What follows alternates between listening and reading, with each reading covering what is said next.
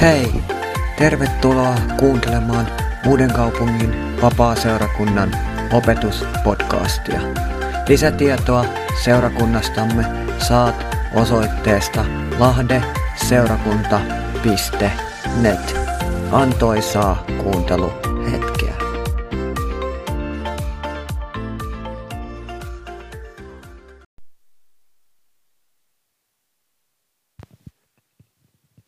Kun mä olin lähetystyössä operaation mobilisaatiossa, niin siellä oli hyvin monenlaisia ihmisiä. Meitä oli 53 eri kansallisuutta.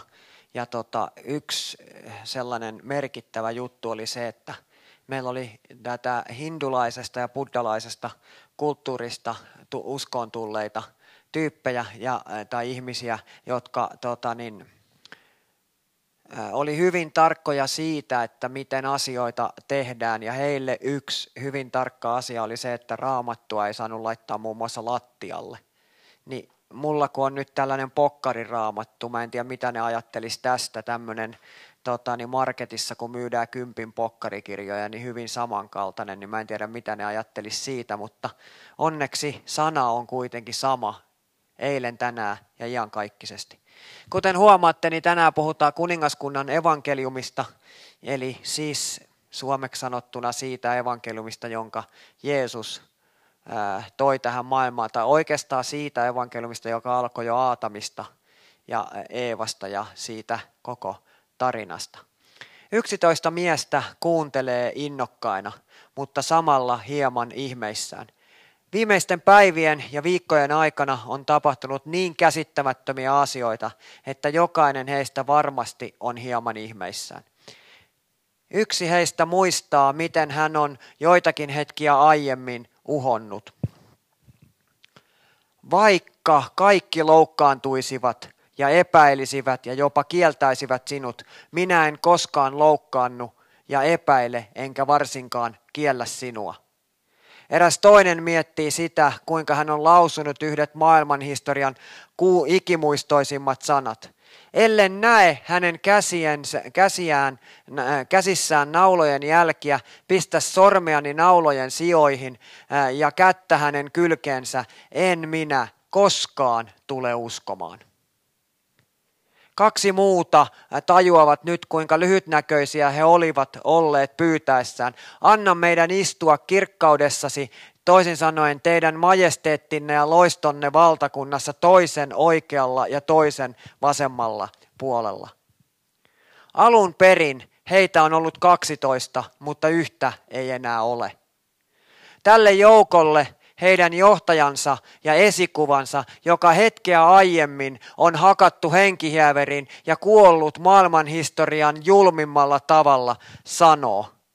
Niin, niin on kirjoitettu, että Kristus, Messias voideltu, oli kärsivä ja kolmantena päivänä nouseva kuolleista, ja että parannusta ja syntien anteeksiantamusta on saarnattava hänen nimessään kaikille kansoille alkaen Jerusalemista – te olette tämän todistajia.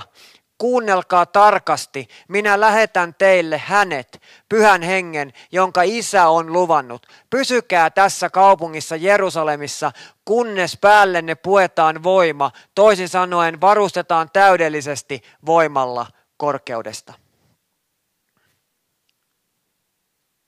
Kun mietit tätä kohtausta, niin oletko koskaan kuullut itsesi vakuuttavan itsellesi?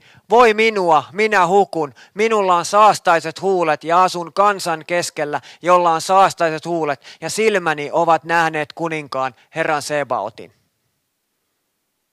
Tässä on tilanne, jonka olet varmaan ymmärtänyt, että Jeesus ja hänen opetuslapsensa ovat viimeistä kertaa yhdessä ennen Jeesuksen taivaaseen astumista.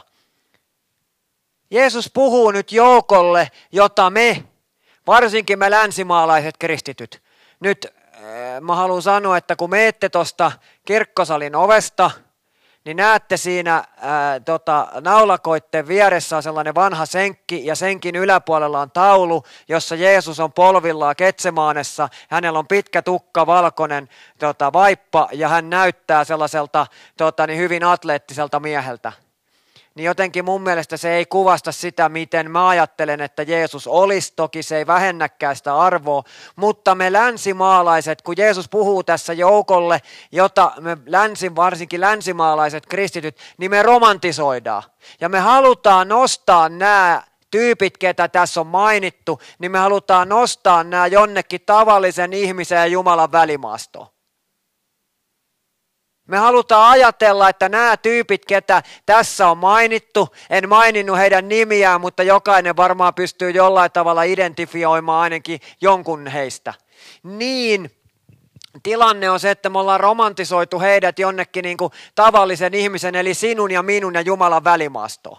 Kun me luetaan raamattua, niin me luetaan niitä ihmisiä sieltä ikään kuin ne olisi jotenkin niin kuin paljon enemmän kuin me ollaan.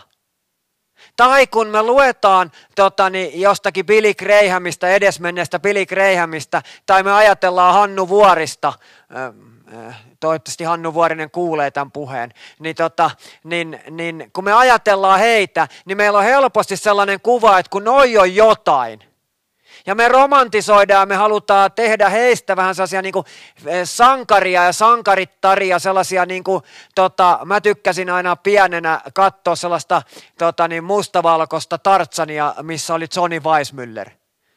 Niin tota, se oli varmaan sellainen niin kuin juttu, mitä me niin kuin ajatellaan, että tämmöiset tyypit, niin kuin nämä, ketä tässä Jeesuksen ympärillä on tässä taivaaseen astumisen hetkellä, niin ne on jotenkin, totta kai ne on siinä – Totta kai niiden kuuluu olla siinä. Mutta varmasti samalla, ja tämä on nyt se nurinkurinen tilanne tässä. Mä en tiedä, miksi tämä on nurinkurinen tämä tilanne, mutta näin se vaan on. Että varmasti me ollaan raamatusta jo aiemmin huomattu, kuinka kaikki nämä miehet niin oli aivan tavallisia. Ja kukaan heistä ei suinkaan tekojansa perusteella ollut yhtään muiden yläpuolella. Markus Rokosalla oli sellainen tapa sanoa aina mulle, kun me keskusteltiin näistä, niin hän kuittasi niin, että prinsessatkin käy kakkalla. Niin, tota, niin, niin tämä on se, niin kuin se juttu. Eli me tiedetään, että nämä ihmiset, ketä tässä Jeesuksen ympärillä nyt on, niin on ihan tavallisia ihmisiä. Mutta silti me meidän järjessämme halutaan ajatella, että ne on jotain minun ja Jumalan välissä olevia, jotakin vähän parempia, parempia tyyppejä. Mutta se, mikä on kaikkein oleellisinta, niin tässä huolimatta siitä, mitä sinä ja minä ajatellaan, keitä ne Jeesuksen kohtaamat miehet siellä oli, niin Jeesus kehottaa julistamaan kaikille kansoille evankeliumia. Tätä kohtaa, tätä raamatun kohtaa, jossa tota niin, sanotaan siis, siis äh, si, tätä raamatun kohtaa, äh, tota niin, joka tässä nyt näkyy Luukas 24, 46-49, niin tätä raamatun kohtaa siteerataan usein erilaisilla lähetysjuhlilla, jossa lähetystyöntekijöitä siunataan lähtemään maan ääriin. Näin ää, tota, tätä raamatun kohtaa ää, tota, niin, julistet, ää, niin siteerataan. On muitakin raamatun kohtia, jotka liittyy siihen, että kun puhutaan siitä, että menkää ja tehkää, niin, niin sitä käytetään niiden ihmisten ää, totani, ja niiden asiaytimien tai yhteyksien kohdalla, kun heitä siunataan lähtemään jonnekin kaukaisiin maihin. Mutta näissä tilanteissa, kun me ollaan niissä mukana, tai kun me ajatellaan näitä raamatun kohti, niin me usein hairahdutaan siihen erääseen yksipuoliseen ajatteluun, jossa meidän oma osuus, jossa meidän osuus tästä jää vähemmälle huomiolle. Meidän osuus tästä koko jutusta jää silloin vähemmälle huomiolle. Jeesus sanoo, jos mä nyt saan sen oikean raamatun paikan tänne ylös nä- nä- näkyville – niin Jeesus sanoo tässä yhden aivan äärimmäisen tärkeän asian. Nimittäin hän kehottaa opetuslapsiaan, että parannusta ja syntien anteeksiantamusta on saarnattava hänen nimessään kaikille kansoille, alkaa Jerusalemista. Ja nyt me tiedetään, että Jeesus sanoi, että mennessänne ja tehdessänne tehkää opetuslapsia. Näin me voidaan lukea se Johannes, jo, tota, niin se, Matteuksen lähetyskäsky sieltä, me voidaan lukea se niin, että mennessänne ja tehdessänne opetuslapseuttakaa, jos me vähän kreikkaa tässä nyt tota niin, tutkiskellaan. Mutta se tärkeä juttu on tossa äh, se, että miksi tämä on niin tärkeä, niin meidän tulee muistaa yksi asia. Meidän täytyy nyt muistaa, että kaikella on lähtökohta – Jumalan suunnitelmalla oli lähtökohta. Ja tällä kaikella, mitä tapahtui Jeesuksen taivaaseen astumisen jälkeen, niin kaikella on lähtökohta. Meidän tulee muistaa, että missä Jeesus ja opetuslapset olivat, siis niin kuin fyysisesti, kun Jeesus lausui nämä sanat. Että parannusta ja syntien anteeksiantamusta on saarnottava hänen nimessään kaikille kansoille, alkaa Jerusalemista. Jeesus jatkaa tätä juttua Tämä on siis kirjoitettu apostolien tekoihin ja sen tota, niin ensimmäiseen lukuun ja jakeesta neljä Jeesus siis jatkaa näin.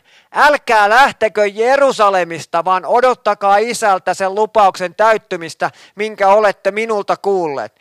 Johannes kastoi vedellä, mutta teidät kastetaan ja voimaannutetaan pyhällä hengellä muutamia päiviä tämän jälkeen. Ja sitten jae kahdeksan. Kun pyhähenki tulee teidän päällenne, te saatte voiman ja te tulette olemaan minun todistajiani sekä Jerusalemissa että koko Juudeassa, Samariassa ja aina maan ääriin saakka. Ja nyt tässä kohtaa me voitaisiin nyt taas mennä tähän mun lempijuttuun, tähän jakeeseen kahdeksan, kun te saatte voiman. Joo, me voitaisiin mennä siihen, mutta eipä mennäkään. Kun tässä on yksi todella tota, niin, erikoinen juttu. Ja minkä takia nuo Jerusalemit on tuolta niin kuin mustattu tai siis niin kuin paksunnettu, niin johtuu siitä, että Jeesus antaa tässä opetuslapsilleen tehtävän. Mutta hän ei maalaa siitä tehtävästä pelkästään maan ääriin lähtiöiden lähetystä, vaan hän sanoo, että maan ääret saavutetaan, kun me annetaan evankeliumin laajentua juuri siitä paikasta, missä me nyt seisotaan. Siis tämä. Mitä Jeesus sanoo? Kun me annetaan evankeliumin laajentua siitä paikasta, missä me seisotaan. Ja mitä tämä tarkoittaa? Se tarkoittaa sitä, kohta tätä ei voi tehdä, mutta jos huomenna menet Santtiorantaan, niin vielä voit tehdä. Kun heitämme kiven veteen, niin se aiheuttaa pieniä aaltoja, jotka näyttää renkailta, eikö niin?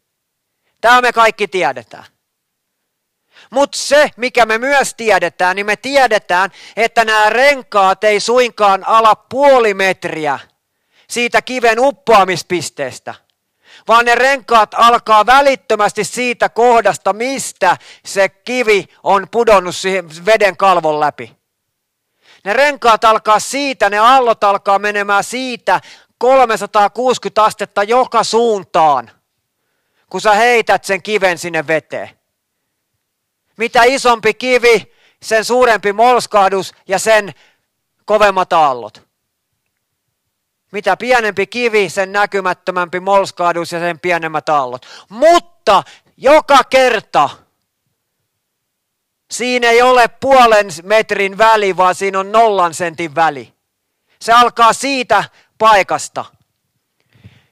Eli näin on myös Jeesuksen antaman tehtävän kohdalla. Ja nyt meidän kirkkokunta, siis Suomen vapaakirkko, on sanonut yhden asian erittäin hyvin, kun meidän lähetystyön slogan sanoo näin. Tavallisia ihmisiä mukana tavattoman suuressa. Tavallisia ihmisiä mukana tavattoman suuressa. Tavallisia ihmisiä mukana tavattoman suuressa. Eli mitä? Niitä puolijumalia, jotka on ihmisen ja Jumalan välissä mukana jumalallisissa asioissa. Paavaleita ja piatareita, Hannoja ja tota, niin Elisabetteja, Marian, Marioita, Jeesuksen äitejä ja niin edelleen. Mutta ei Mattia Maija Meikäläistä. No niin Mattia Maija Meikäläinen, jos kuuntelet tätä, niin tarkoitin juuri teitä. Eli Jeesus siis antoi meille tehtävän, mutta hän antoi myös mallin, miten meidän tulee toteuttaa tätä tehtävää.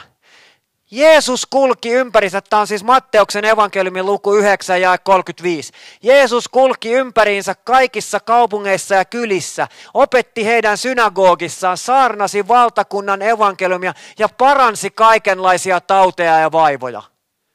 Siis mitä Jeesus teki? No Jeesus oli synagogassa niin kuin mä olen tässä nyt tänään teidän edessä opettamassa. Mutta se ei jäänyt siihen, vaan Jeesus saarnasi valtakunnan evankeliumia.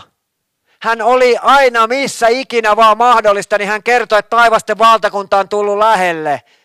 Näettekö te sen? Ja sitten hän sanoi fariseuksille, että te puusilmät ette varmaankaan näe. Itse asiassa hän käytti paljon rumempiakin sanoja, mutta mennään me tällä. Ja sitten mitä sen lisäksi Jeesus teki, niin Jeesus paransi kaikenlaisia tauteja ja vaivoja.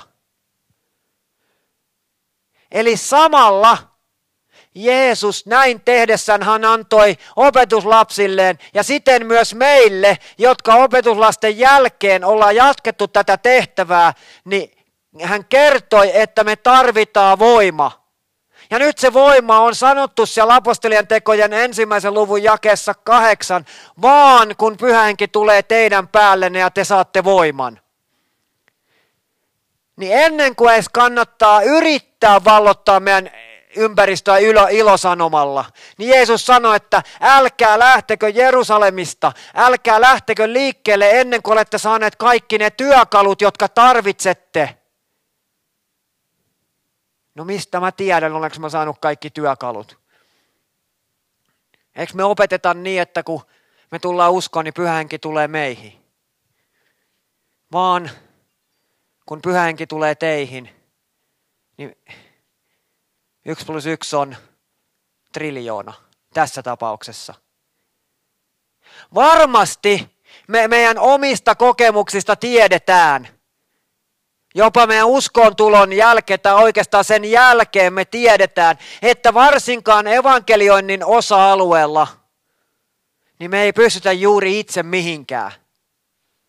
Mutta meissä oleva Kristus sen pyhän hengen voiman kautta pystyy vaikka mihin.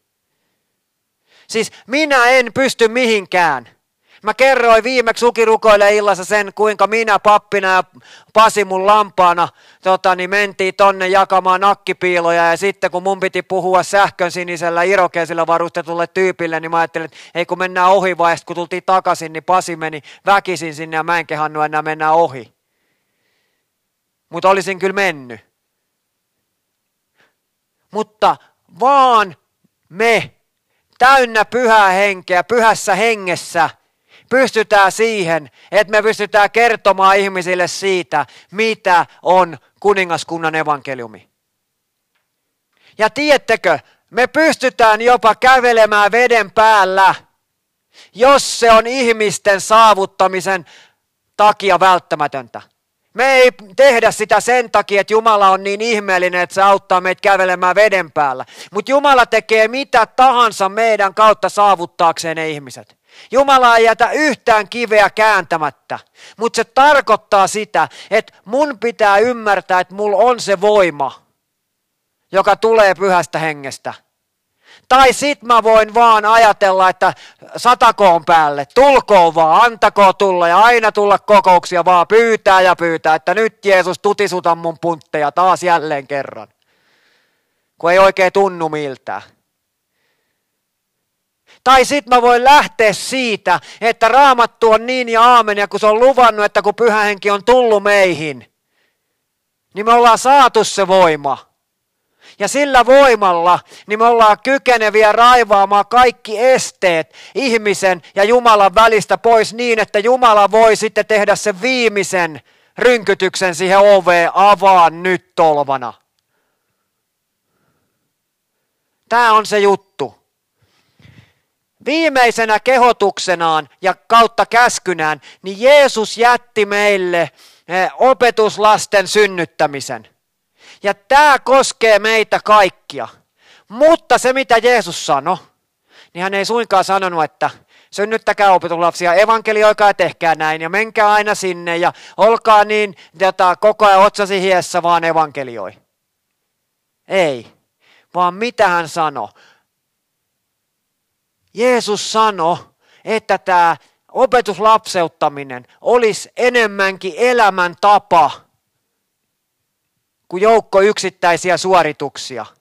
Ensimmäinen korintolaiskirja kuudes luku, jae 19, Paavali sanoo näin. Vai ettekö tiedä, että teidän ruumiinne on pyhän hengen temppeli?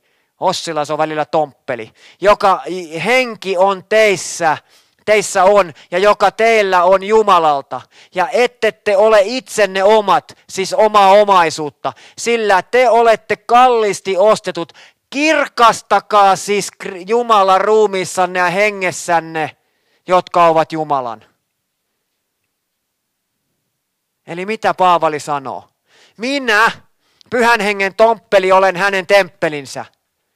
Ja mun tehtävä ei suinkaan ole mennä ja tehdä opetuslapsia, vaan kirkastaa Kristusta mun ruumissa, jotta mä voisin mennä ja tehdä opetuslapsia. Sillä Raamattu sanoo, että ei vuorella ylhäällä oleva majakka tai lamppu voi olla kätkettynä, vaan se loistaa sieltä kaikille. Ja tässä Paavali tarkoittaa sitä, että eläessämme Jumalan tahdon mukaista elämää, niin evankeliumi väistämättäkin näkyy meistä ulospäin. Kun me eletään Jumalan tahdon mukaista elämää, mä voisin kysyä, teillä on varmaan jokaisella sellainen kokemus tai ainakin monilla teistä, että te ette ole kertonut kellekään yhtään mitään. Mutta sitten että on pysäytetty jossain ja sitten sanottu, että kuule, että mä oon vähän kuullut, että sä oot niitä Jeesuksen seuraajia. Ja mä oon vähän katellut ja ihmetellyt. Silleen niin kuin positiivisella tavalla. Siis se näkyy meistä ulospäin ja nyt tulee meille suomalaisille erittäin hyvä ajatus. Se näkyy kaikessa jopa ilman mitään erityisiä ponnisteluita. Eli ei tarvitse tehdä oikeastaan mitään. Ei tarvi yrittää mitään, kun elää vaan Jumalalle ja hänen yhteydessään. Niin johan säteilee niin paljon, että Olkiluodon ydinvoimakaan ei säteile niin paljon. Mitä te ajattelette, kun Raamattu sanoi, että Pietari viitanlieve? Niin ei Pietari ollut mikään ihmeellinen vaan hän oli niin täynnä pyhää henkeä, että se säteily vaan siitä viitanliepeestä, mihin se sattuu osumaan, niin Jumala pääsi koskettamaan. Ei Pietaris ollut mitään erinomasta. Mutta Jumala pääsi koskettamaan, koska Pietarilla ja Jumalalla oli suhde. Se oli sellainen suhde, ettei siihen päässyt mikään tai kukaan väliin. Ajatelkaapa nyt valvontakameraa. Eikö se ole hieno, hieno nyt kaiken tämän jälkeen ruveta ajattelemaan valvontakameraa. Mutta kaupoissa on lukuisia valvontakameroita, joista voidaan tarkkailla sitä, miten ihmiset toimivat. Samalla voidaan tarkkailla sitä, tai oikeastaan ne on siellä sitä varten, että, ne, että voidaan tarkkailla sitä, että toimiiko ne annettujen lakien ja asetusten mukaisesti vai rikkooko ne niitä. Jos tämä maailma olisi synnitön paikka, niin meillä olisi yhtään valvontakameraa jotain eläinvalvontakameroita voisi olla, että ko- noi koiranomistajat tietää, että Mustilla ja Mirrillä on kaikki hyvin kotona. Mutta meitä ihmisiä ei tarvitsisi valvoa. Ja tämä sama valvontakamera juttu pätee nyt meihin. Nimittäin tämän maailman ihmiset ovat ikään kuin niitä, jotka istuu niissä valvontakameravalvomoissa ja tarkkailee meitä ja sitä, miten me eletään. Eikö niin? Oletko koskaan törmännyt sellaiseen tilanteeseen, että olet joutunut niin kuin sanomaan, että niin, että kun tuo Ossikin on väittää olevansa kristitty ja sit se tekee kuitenkin tolleen. Tai sitten se puhuu pahaa tostakin tyypistä ja niin edelleen. En tiedä, toivottavasti et ole joutunut tällaisiin tilanteisiin, mutta se voi olla hyvin mahdollista. Ja nyt nämä ihmiset siis tarkkailee sitä, miten me eletään. Osa heistä ivaa ja sanoo, että eihän mekään pystytä elämään synnitöntä elämää. Ja arvatkaa mitä? Ne on täysin oikeassa. Nä, nä, nä, ne on täysin oikeissa. Mutta nyt tulee se tärkeämpi, nyt tulee se todella tärkeä juttu tässä valvontakamerajutussa. Suurin osa tarkkailijoista tarkkailee meitä lainausmerkeissä salaisesti, toivoen näkevänsä sen suuren ja mahtavan elämän, jonka uskossa oleminen meissä saa aikaan. Tiedättekö, mitä ihmiset haluaa nähdä?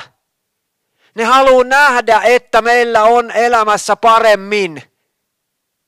Ne haluaa nähdä, kun me väitetään aina, että Jumala on niin mahtava juttu, niin ne haluaa nähdä se meidän elämästä. Koska kun ne saa maistaa sitä, kun te olette saanut maistaa sitä, että jollakin on elämässä ollut paremmin, niin te olette halunnut astua sen rajan yli. Viisi minuuttia tai kolme päivää aikaisemmin ei olisi kiinnostanut pätkääkään. Mutta kun me saadaan näyttää niille ihmisille, että meidän elämässä on jotain enemmän, niin voi veljet, ne ihmiset haluaa janota sitä niin kuin kaikin tavoin.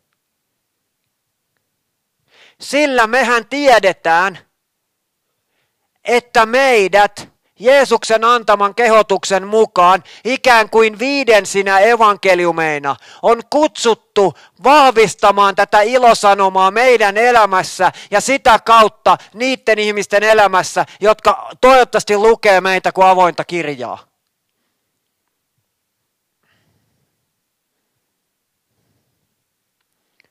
Jeesus siis kulki kaupungista kaupunkiin ja kylissä ja opetti niiden synagogissa, julisti valtakunnan evankeliumia ja paransi kaikenlaisia tauteja ja vaivoja, kuten Matteus 9.35 meille äsken kertoi. Mä oon edellä kertonut, että meidän tulisi tehdä samoin. No ennen lähtöään taivaaseen, niin Jeesus antoi siitä viimeisen kehotuksen opetuslapsilleen. Me ollaan siitäkin käyty. Opetuslapset on ollut siellä Jeesuksen kanssa. Ja nyt evankeliumien kirjoittajat on kirjoittanut tästä tapahtumasta muistiin. Matteus, Luukas, Markus ja, ja Johannes on kaikki kirjoittanut tästä taivaaseen astumisesta erinäisiä pätkiä muistiin. Ja Markus on kirjoittanut siitä näin hän sanoi heille, Markus 16 ja totani, 15, hän sanoi heille, menkää kaikkialle maailmaan ja julistakaa evankeliumi kaikille luoduille. Joka sen usko ja saa kasteen, on pelastuva Jumalan vihan ja tuomion rangaistuksesta. Joka ei usko, se tuomitaan kadotukseen. Nyt lähdetään täältä, taka, niin kuin, täältä eh, niin kuin loppupäästä. Joka ei usko, niin Raamattu sanoo, että hänet tuomitaan kadotukseen. Mutta tiedättekö mitä? Se ei kuulu meille, se on Jumala ja sen uskomattoman välinen asia. Se ei kuulu meille pätkän vertaa. Raamattu vaan sanoo, että tämä on seurausta siitä synnistä, että ei usko Jumalaa. Koska jokainen synti johtaa kuolemaan. Mutta mitä tämä sanoo, niin joka sen uskoo, tämän ilosanoman. On pelastuva Jumalan vihan ja tuomion rangaistuksesta. Ja tiedättekö mitä? Kun mut on pelastettu, ei vaan siksi, että tämä elämä olisi jotenkin vähän parempaa, vaan siksi, että Jumalan viha ja rangaistus ei tulisi mun päälle – niin miettikää niitä esimerkiksi Viadia ruokailussa käyviä tyyppejä, kuinka moni siellä on ottamassa Jumalan viha ja rangaistuksen itsensä päälle. Joko ihan tarkoituksella tai tietämättään. Ymmärtämättömyyttään tai tahallisuuttaan. Ja mikä mahdollisuus sinulla ja minulla on mennä siihen väliin ja sanoa sille viholliselle, että väisty tieltäni saatana. Koska meillä on se mahdollisuus.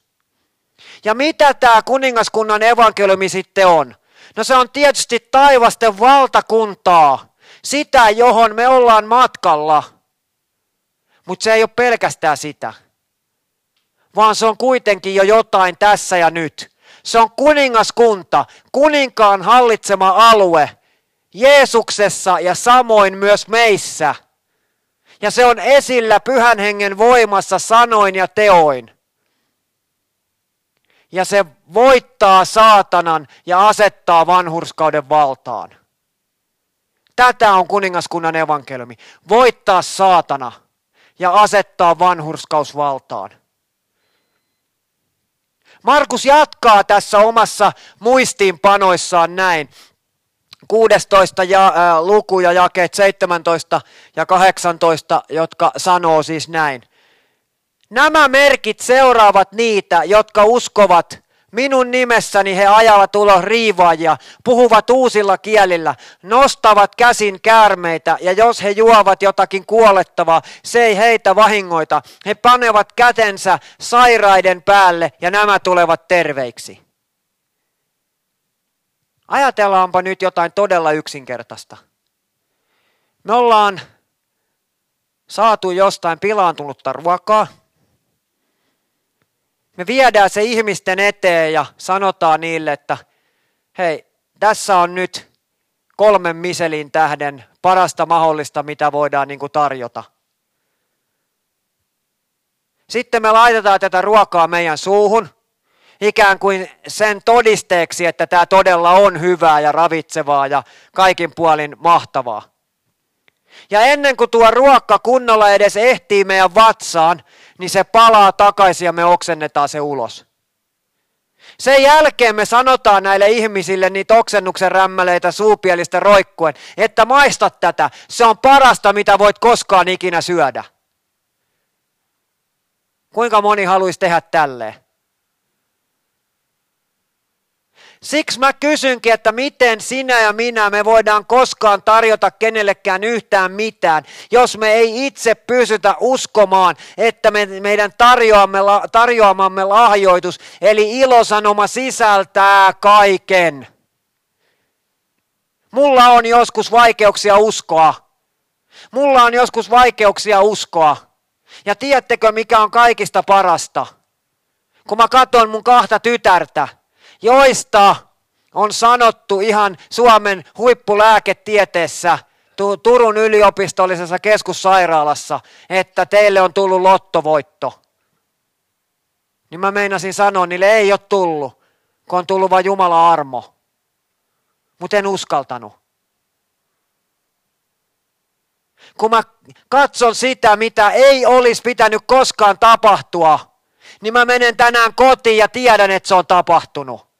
Se on ollut Jumalalle mahdollista sen tähden, että hän voi tehdä mahdottomista asioista täysin mahdollisia, jos me halutaan sen verran, että on se sinapin siemen. Mä en tiedä, onko Ilsel tuolla kaapissa sinapin siemeni tai Liisal, mutta jos olisi, niin kattokaa minkä kokoisia rääpäleitä ne on.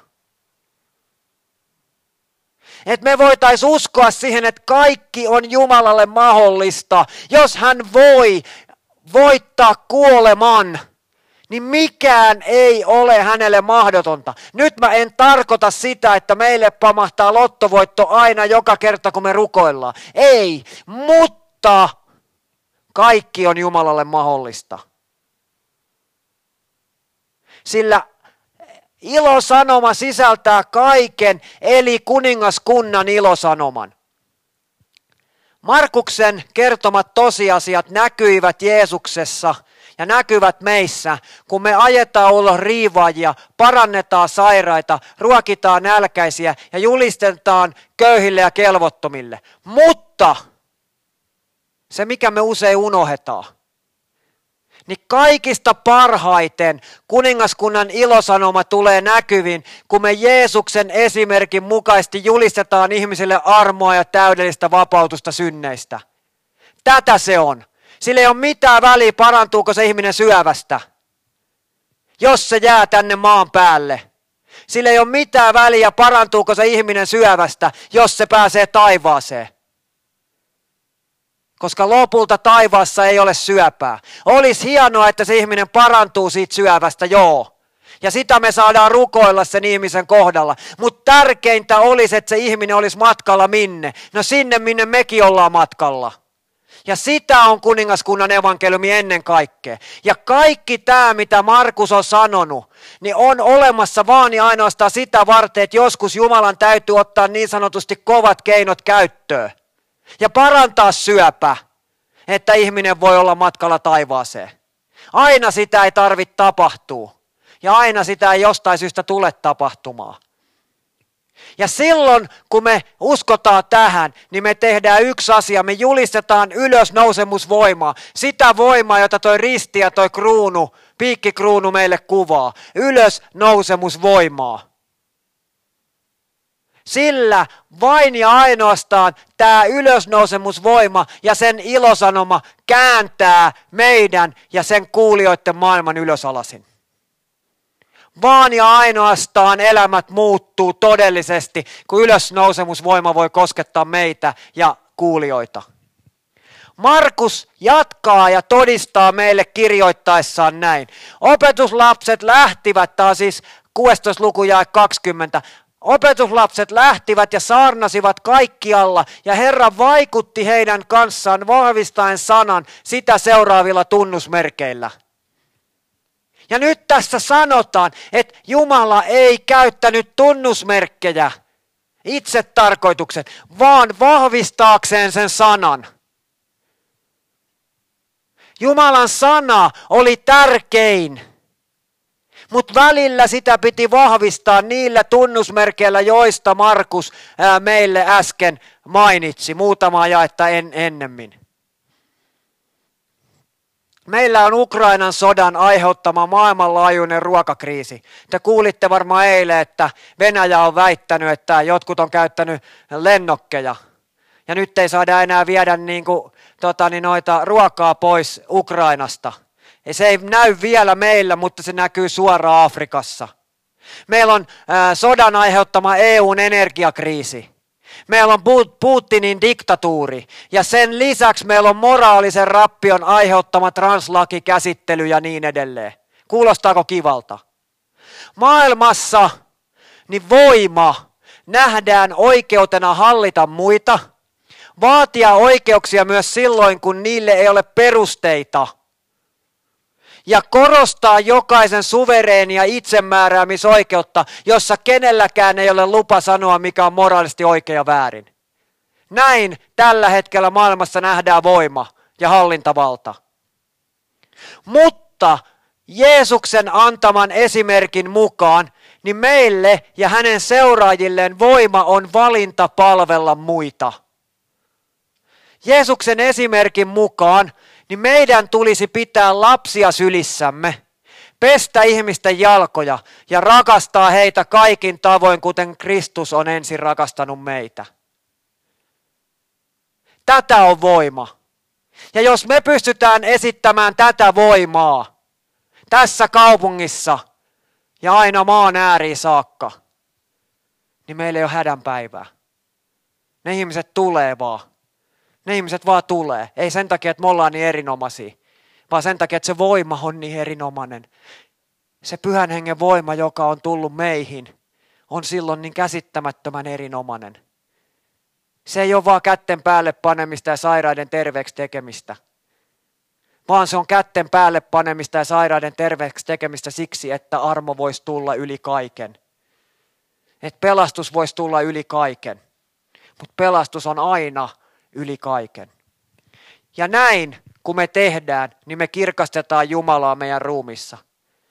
Silloin me toimimme Jumalan alkuperäisen suunnitelman mukaan ja yksi mahtava asia tapahtuu. Kukaan, ei yksikään voi oikeasti vastustaa Jeesusta, jonka kautta, joka kautta me kohtaa edellä kuvatuilla tavoilla. Ajatelkaa äiti Teresaa, Jackie Pullingeria, Dietrich Bonhoefferia, Reinhard Ponkkea ja veli Junia eli veli Taivaallista. Vain muutamia mainitakseni tässä. Heidän esimerkkinsä mukaisesti ihmiset tulevat kuningaskunnan evankeliumin koskettamiksi ja he eivät voi vastustaa sitä silloin, kun sinä ja minä rohkeasti kirkastetaan Jeesusta meidän ruumiissamme sanoja teoin. Silloin kukaan ei voi vastustaa sitä. Silloin sieluvihollinen pelkää meitä kaikkein eniten. Kun me kirkastetaan Jeesusta meidän ruumissa, kun me näytetään, että hän on meidän Herra, tapahtuu mitä tahansa. Vaikka tappaisit mut tähän paikkaan, niin kuin Dietrich Bonhoeffer. Niin. Jeesus on mun Herra. Ja näin Jumala voi lisätä vaikutusalansa meidän kauttamme, kuten hän teki Jaabesin kautta ensimmäinen aikakirja neljäs luku ja kymmenen. Jaabes huusi Israelin Jumalaa sanoen, jospa sinä siunaisit minua ja laajentaisit minun alueeni, jospa sinun kätesi olisi minun kansani, kanssani ja varjelisit minua pahasta niin, että pääsisin kipuja kärsimästä. Jumala antoi hänen pyyntönsä tapahtua. Me ollaan nyt siis kuultu ja ehkä vähän sielun silmin nähty, mitä kuningaskunnan evankeliumi on. Mutta ennen kaikkea silloin, kun me tultiin sisälle kuningaskuntaan, niin me nähtiin se konkreettisesti, me kuultiin se konkreettisesti, mitä se on. Pekka Tuominen on sanonut meidän seurakunnan kotisivulla, vanhoilla kotisivuilla, sitä tekstiä ei ole enää siellä, mutta on sanonut, että kun hän tuli uskoon, niin hän olisi voinut lentää telefonitolpan väliä. Ei ole varmaan ihan utopistinen tunne teillekään, koska jotain niin suurta on koskettanut sinua sillä hetkellä. Mä toivon ja rukoilen, että se sama tunne ei vaan sen tunteen vuoksi, vaan sen tunteen aiheuttamien tekojen vuoksi voisi alkaa uudelleen vaikuttaa meissä. Se löytyi kampanja, on ollut osoitus tästä evankeliumista. Ja tätä ilosanomaa me saadaan olla viemässä ukissa, Vakka-Suomessa ja aina maan ääriin saakka. Haluatko, nyt mä kysyn sulta, Tämä on nyt niin kuin sun ja Jumalan välinen, mä en nostata käsiä nyt tässä. Haluatko olla aivan tavallisena ihmisenä mukana jossain itseäsi tavattoman paljon suuremmassa? Ota jälleen kerran vastaan vakuutus siitä, että se, mikä uskoon tultuasi on ollut totta kohdallasi kaikki ne ajat, niin on totta myös kaikkien maailmassa elävien ihmisten kohdalla – kun meissä olevan Kristuksen, Jeesuksen armo sanoin ja teoin julistetaan heille. Haluatko olla ihmisten kalastaja? Haluatko elää kuningaskunnan ilosanomaa todeksi? Mun rukoukseni on, että tämä seuraava raamatun kohta voisi alkaa elää ulospäin näkyvällä tavalla kaikkien ukilaisten kristittyjen elämässä. Jesaja 9.16, itse asiassa varmaan 9.8. Minä kuulin Herran äänen sanovan, kenet minä lähetän, kuka menee meidän puolestamme. Minä vastasin, tässä olen, lähetä minut. Tavallisia ihmisiä mukana tavattoman suuressa. Haluatko sä olla tavallinen ihminen mukana tavattoman suuressa? Jottei yksikään, joka häneen uskoo, joutuisi kadotukseen, vaan heillä olisi iankaikkinen elämä. Kiitos rakas taivaisa siitä, että mulle on julistettu armo. Kiitos Jeesus siitä, että sä oot kuollut mun puolesta ristillä, antanut mulle iankaikkisen pelastuksen. Kiitos Jeesus siitä, että mun ei tarvitse mennä helvettiin, vaan mä saan olla isä kerran taivaassa. Ja kiitos ja siitä, että tulee vielä aika, että mä saan olla näkemässä, kuinka sä isä meidän kautta, minun kauttani, teet isä tyhjäksi perkeleen teot ja pelastat ihmisiä isä. Uudessa kaupungissa, vaikka Suomessa ja aina maan ääriin saakka. Kiitos siitä, että sä tänään, tässä ja nyt vakuutat isä meille, että sä olet suurin, sä olet korkein ja kaikki valta sinun on. Ylös noussut, kuninkaamme, sinä voitit kuoleman. Kiitos Jeesus siitä, että me ei olla tässä häviäjien puolella, vaan Jeesus, me ollaan jo voitettu. Mutta kiitos Jeesus siitä, että me voidaan tehdä tästä oikein murskavoitto. Me voidaan tehdä tästä sellainen murskavoitto, että siitä kirjoitetaan, että se on enemmän kuin 16.0. Kiitos Jeesus siitä, että meillä on mahdollisuus olla osa sitä ketjua, joka on alkanut siitä hetkestä, kun sä astuit taivaaseen. Ja Pietari sanoi, että mennään sinne yläsaliin ja odotetaan sitä pyhää henkeä. Ja nyt kun se pyhä henki on langetettu meille, niin kiitos Jeesus siitä, että me voidaan siinä voimassa kaikkia apukeinoja käyttäen, jopa yliluonnollisia apukeinoja käyttäen, niin tehdä kuningaskunnan työtä viemällä kuningaskunnan ilosanomaa eteenpäin. Isä, mä rukoilen jokaisen täällä puolesta. Jokaisen, joka kuuntelee tätä puhetta, niin mä rukoilen heidän puolestaan. Että Jeesus, me ymmärrettäisiin se, että vaikka meidät tarvitaan, niin loppujen lopuksi me ollaan vaan se astia jaloa käyttöön varten. Jossa me saadaan tässä hetkessä vaan sanoa, että tule Jeesus ja ota meidät käyttöön. Näytä Jeesus, että sinussa on se voima, joka saa virrata meidän kautta. Ja älä anna meidän koskaan enää estää sen voiman virtaamista eteenpäin. Sillä Jeesus, sä olet kaikkein suurin. Sä olet voittaja. Herra, siunatkoon jokaista teitä. Ja Herra, varjelkoon teitä. Herra, kirkastakoon kasvonsa teille ja olkoon teille armollinen. Herra, kääntäköön kasvonsa teidän puolenne ja antakoon teille rauhan. Isän, pojan ja pyhän hengen nimeen. Amen.